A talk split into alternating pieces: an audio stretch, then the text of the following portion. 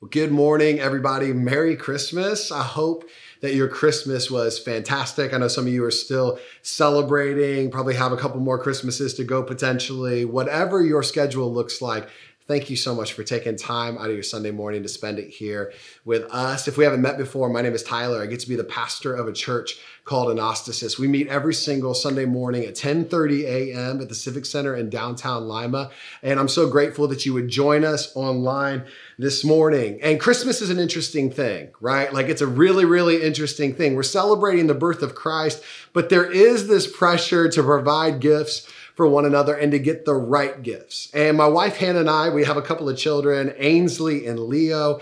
And a couple of years ago, I bought a kitchen for my daughter Ainsley. I was so excited about this present. She was like two and a half, gonna turn three really soon. And so we bought this kitchen that I had to put together. Now, me not realizing how long it was gonna take to put this kitchen together, I waited until the night before we were gonna open up gifts to put this thing together. So I sit down, it's like 9 p.m., and I open up the box. And as soon as I open it up, I'm not even joking with you, there had to have been 127 parts in there.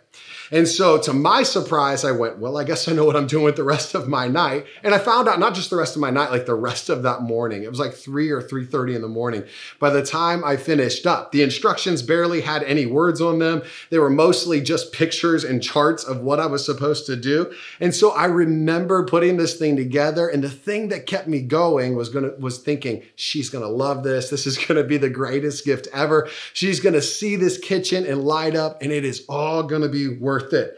So the next morning, Ainsley runs out. We're getting ready to open up gifts. We get to the end and she pulls the wrapping off of the kitchen and she goes, Oh, yay, a kitchen. And she's excited for about four minutes until she turns around and she grabs the $6 present and a bunch of boxes, puts those together, and plays with that. And I sat there and I went, Oh my goodness, you have got to be kidding me. I spent all night putting this kitchen together. Honey, you're going to have to play with this kitchen. Like, I am not kidding. Whatever it is, dad's sweat equity that went into this, my blood, sweat, and many tears that I cried putting together this 127 piece kitchen. Baby girl, I need you to play with this thing. Anyways, it didn't matter. To my daughter, she had found this little $6 present that she had opened early in the gift opening process in a couple of boxes, and she was happy as could be. And as she ran around our living room playing, our room was a mess, right? Boxes, wrapping paper everywhere. And maybe that's where you find yourself this morning, kind of sitting in a living room or a space where there's empty boxes, wrapping paper. Maybe there's food from celebrating yesterday that y'all hadn't even put away yet. And so your kitchen's kind of a wreck. Wherever you find yourself today, my hope is, is that you can relax, just settle in and receive what I believe God's got for you. But I also recognize that in this season, because of the pressure and the anticipation that comes with the holidays, so much of it can be built up and we get to the other side of the holidays and we think, so what now? What happens now? We've just worked for all this, or we've had family coming in and out and it's been fun, or maybe it's been painful, maybe it's been difficult. And you find yourself asking the question at the end of this year, looking forward into the next one, so what now? And that's what we're going to talk about today. But before we jump in together, let's pray together. Father, I thank you for who you are. God, I thank you that you're faithful and that you're good. Father, I thank you for the gift of your son Jesus that we're able to celebrate his coming to earth to save us from our sins. Father, I pray that every single day that would be at the forefront of our minds. Lord, I pray that in these moments that we share that you'd be honored and glorified wherever we find ourselves today. Lord, I pray that your presence would meet us where we are. We would have a tangible sense of your nearness. God, I pray over the words that I'm about to speak. God, I pray over the ones that I'm speaking that you would only let me speak what you want spoken. God, what you don't want spoken, omit those from my vocabulary today. Lord, I pray that you'd be honored and glorified in Jesus' name. Amen. And before we jump into today's scripture passage, let me give you some context on where we are. Jesus' ministry is in full swing, and he's kind of a big deal at this point. He's got great crowds following him. The chapter before in Matthew 4, it just says that like the multitudes the great crowds are following Jesus. And so he goes up on a mountainside. And there are times that Jesus goes up on a mountainside to retreat and to pray. In this situation, he's not. In this situation, he's going up on the mountainside to make room for the great crowds that are following him. And it says this in verse one. Now, when Jesus saw the crowds, he went up on the mountainside, sat down, and his disciples came to him, and he began to teach him or teach them. So it says disciples there. It really is a tremendously large crowd. We're talking hundreds, thousands of people sitting here waiting to hear Jesus speak. And Jesus says this, verse three Blessed are the poor in spirit, for theirs is the kingdom of heaven. Blessed are those who mourn, for they will be comforted. Let's stop right there. Jesus has already said a couple of things that if you are not familiar with where this passage is going, you would hear this and go, What is he saying? Blessed are the poor in spirit. Um, in that culture and in that day and age, poor in spirit means truly poor, not just materially poor, not just lacking some materials or resources, money, whatever the case may be. No, truly poor, meaning they are emotionally poor, they are relationally poor, they are lacking hope, they are lacking light, they are lacking what they need to exist each day. And it, so it says, Blessed are the poor in spirit, for theirs is the kingdom of heaven. Blessed are those who mourn, for they will be comforted. Blessed are the meek, for they will inherit the earth. Blessed are those who hunger and thirst for righteousness, for they will be filled. Blessed are the merciful, for they will be shown mercy. Blessed are the pure in heart, for they will see God. Blessed are the peacemakers, for they will be called children of God. And blessed are those who are persecuted because of righteousness, for theirs is the kingdom of heaven. Have you noticed a theme yet? Jesus is essentially saying, Blessed are those who society would not normally call blessed. Blessed are those who society would not normally recognize as favor. Jesus is saying something very, very, very important here.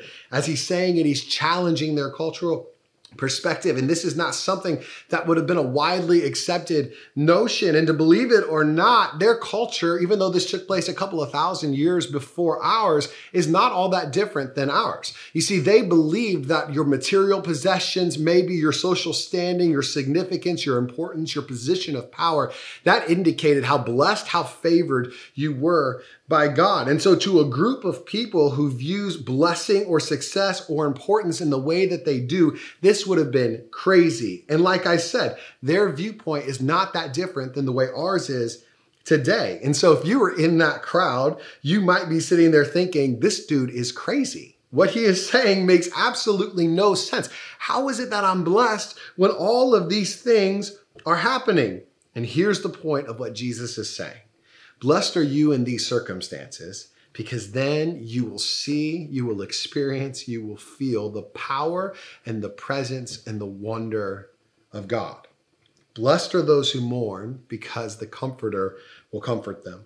Blessed are the pure in heart because they're going to get to see God's heart. Blessed are those who are persecuted because of God, for you will inherit eternal life. The blessing is, even though your situation is tough, or even though the world may not call your situation great, you will get to see the greatness of God.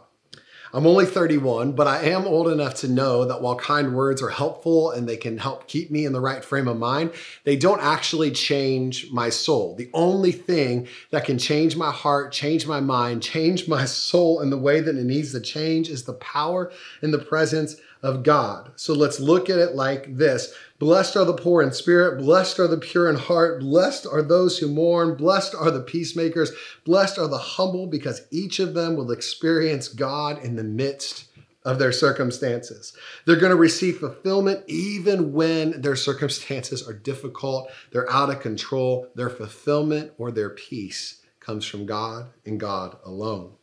He continues on in verse 11 and he says, Blessed are you when people insult you, persecute you, or falsely say all kinds of evil against you because of me. And this is so great because even if you were able to stomach the first portion, you were able to gather what Jesus was saying in the first portion, okay, yeah, okay, I guess I'm blessed when I'm poor in spirit or I mourn because God's going to be present in my circumstances. But if you heard this next part, I don't care who you are, you would struggle to not say, okay, you lost me, Jesus. Blessed am I when people are mean to me. I'm blessed when people hate me. I'm blessed when my life is potentially at risk for following you. In what way, shape, or form, Jesus, does that make sense? Throughout this entire sermon, Jesus, you've been saying some crazy stuff. You said things like, I'm blessed when my life is at its hardest, or I'm blessed when the world doesn't think much of me. But my society would tell me completely different than everything you're saying. Jesus, help me understand. And he says this in verse 12 Rejoice and be glad, because great is your reward in heaven. For in the same way they persecuted the prophets who were before you him addressing it this way would have meant a lot to the Jewish people who were in attendance that day. He's speaking to them because they would have mostly spent a lot of time reading and even memorizing and studying the lives of the prophets. You see, the prophets would have been held in such high esteem. And this is kind of ironic because the cultures or the generations that the prophets lived in wouldn't have held them in as high of esteem. You see, the prophet's job was to communicate a message from God and to communicate the heart of God to the people. And often they were communicating something to a generation or to a people who were being disobedient, not following God with the way that they needed to be. And so their message would have been a difficult one to stomach. So the culture then would have had disdain or would not have wanted to hear the words from the prophet. But in that day and age, they recognized the importance of the prophet's words. So later on, those words would have been revered, memorized, read, learned, and fully focused in on. So what Jesus is saying to them, and they would have grabbed a hold of this, is when you're persecuted, when you're hated, when you're treated with contempt because of me, you're being treated in the same way the prophets were being treated before you. And you know how much you respect the prophets. Essentially saying, by enduring this persecution, you're going to build a legacy by enduring this persecution, you're going to leave a lasting impact and you're going to do the job of a prophet. And that's to communicate the heart of God to people. You're going to build a legacy that transcends generations, but you're also, and more importantly, going to inherit eternal life through faith in Jesus. Jesus is saying, fix your eyes on the things of eternity, not the present situation, not the present circumstances, not the things that are weighing you down. Fix your eyes on eternity. Do not look at your present concerns or your present joy or present success as the destination. Stop chasing momentary satisfaction, but fix your eyes on me. Fix your eyes on eternity. There is a bigger plan at play here. There is a bigger purpose to all of this. And so maybe you need to hear it like this. If you're a business owner, you recognize that you didn't start a business or invent a product for the first year's gains right? You didn't start a business to pay tomorrow's electric bill. That's not why you went into business.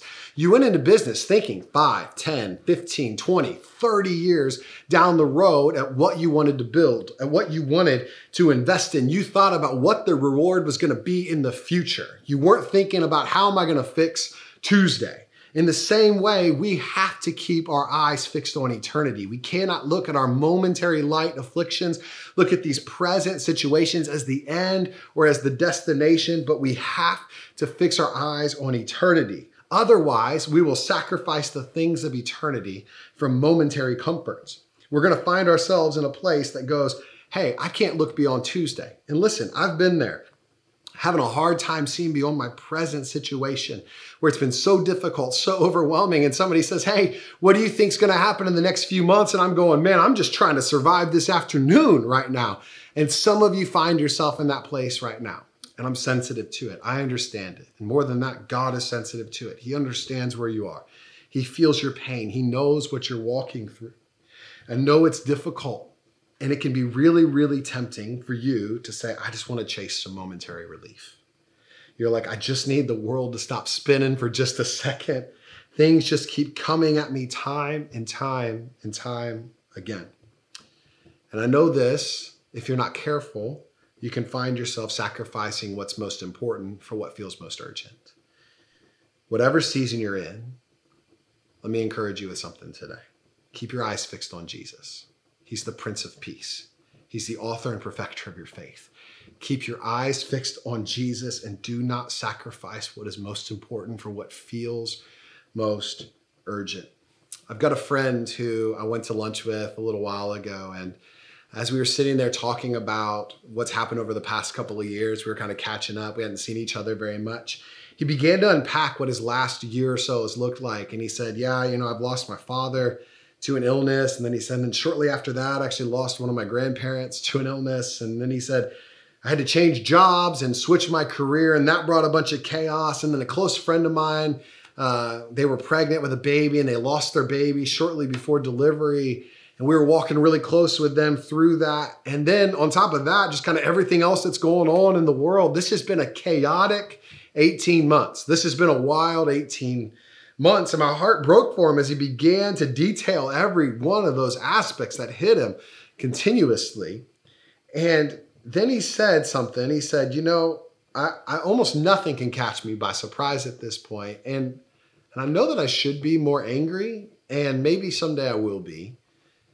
But I am trying to live with an eternal focus, an eternal perspective. I know I'm going to see those guys once a day, once again, and God has provided for my family and for me. Even in the midst of all the chaos and even in the midst of all the turmoil, I've actually gotten to see a faithful father who loves me more than I could ever ask, think, or imagine. And so while this has been a horrible season, God has been present and I've seen him and I've sensed him. And my perspective being on eternity, not on just this present pain, has really helped me walk forward with my eyes fixed on Jesus.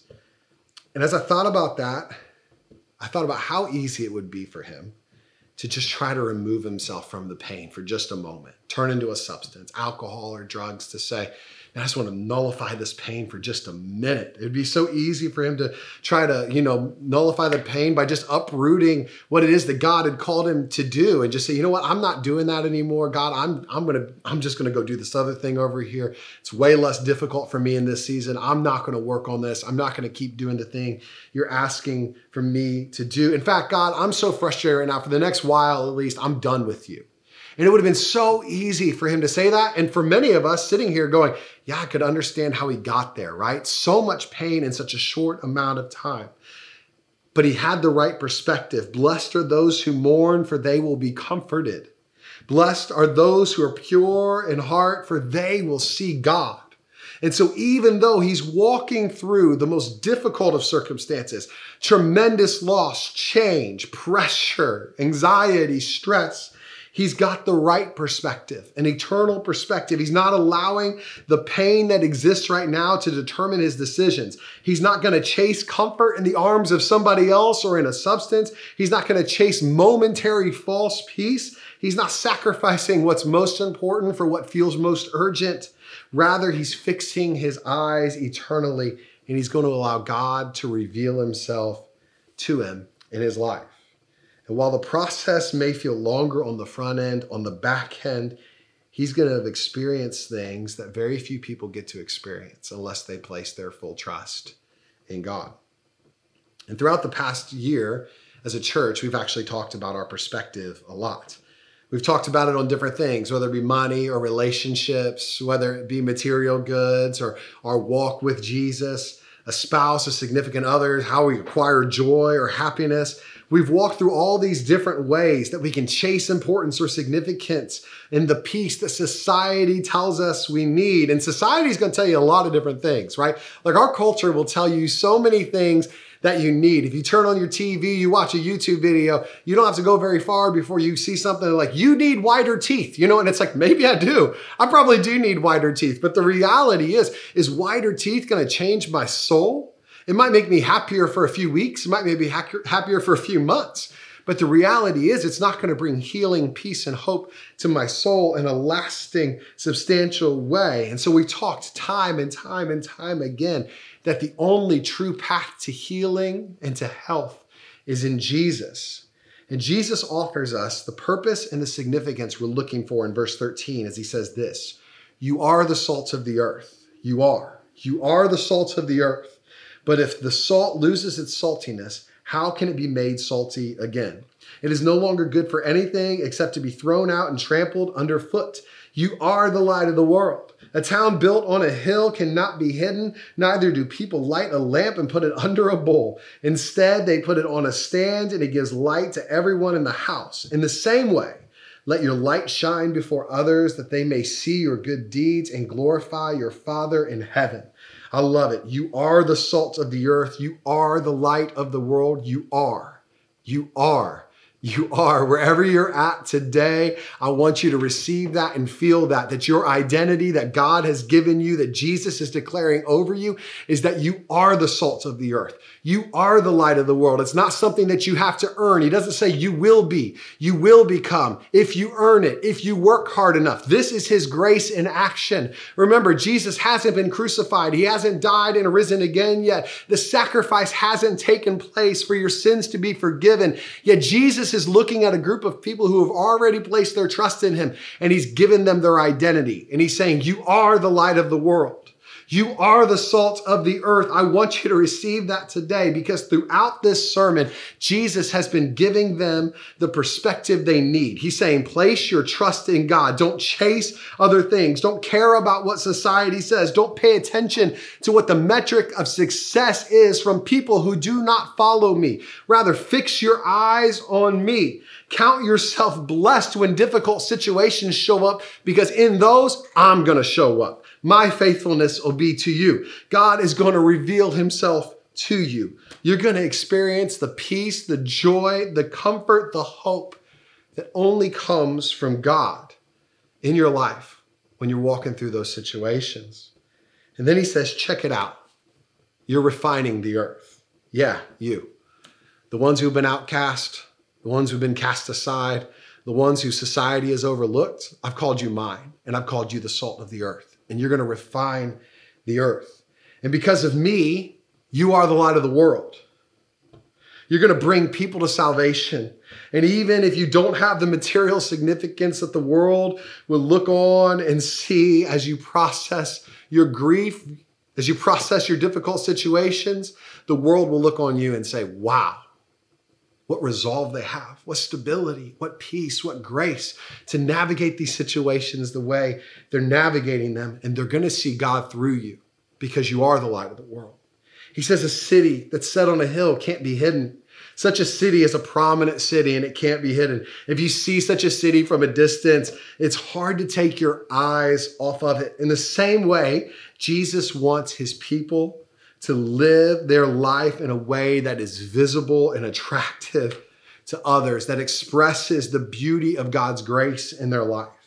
And then he says this You do all this that they may see your good works and glorify your Father in heaven. The purpose in letting your light shine by doing good works is so that others will see God and they will glorify God. Jesus gives them a command. He essentially says to them at this point, Hey, go and reveal the heart of God to people. But don't do it with just your words, but do it with your actions. Your actions are paramount, your actions are monumental.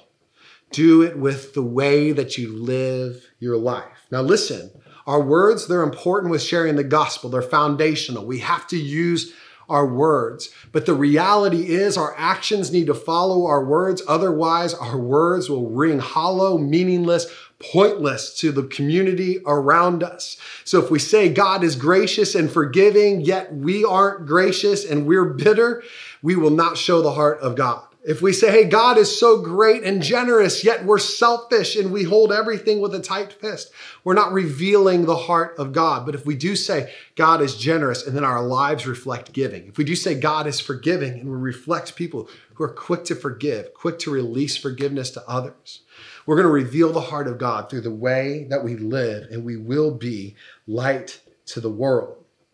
Charles Spurgeon once said that the object of our shining is not that men may see how good we are, nor even see us at all, but that they may see grace in us and God in us and cry, What a Father these people must have.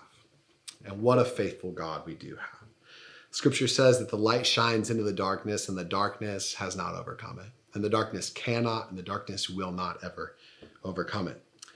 So here we are with an opportunity looking back at 2021 and looking ahead at 2022, no matter where you find yourself today, mountaintop or valley, somewhere in between, we have an opportunity to get our perspective right, to fix our eyes on Jesus, to put our eyes on God, His righteousness, His grace, and to walk through our life situations fully placing our trust in Him.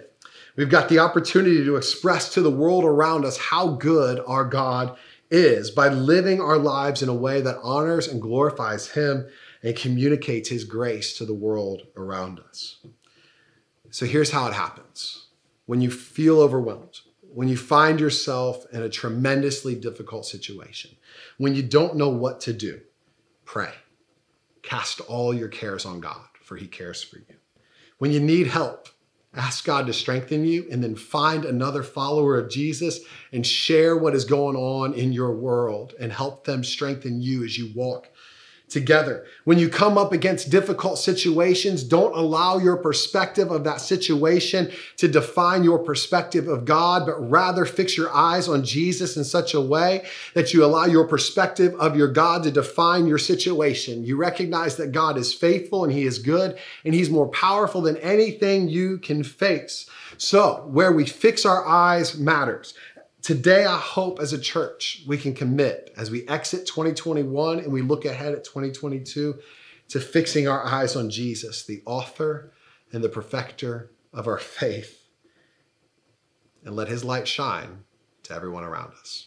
Let's pray together. Father, I thank you for who you are. God, I thank you that your grace meets us where we are, and that no matter what we face, no matter what we walk through, no matter what we go through, God, you're with us. God, I thank you that we're never alone. And Lord, I pray over every person who's watching this video or listening to this podcast, God, that they would experience your nearness now. Whatever they're facing, whatever they're walking through, Lord, they would have the right perspective, God, that you're faithful and that you're powerful, but that you're mighty and loving and you care for every need that they have. Ask for all of this in Jesus' name. Amen. We'll see you next week as you join us 10:30 a.m. at the Civic Center in downtown Lima. I can't wait to see you then. Have a great Sunday. Enjoy your time with your family.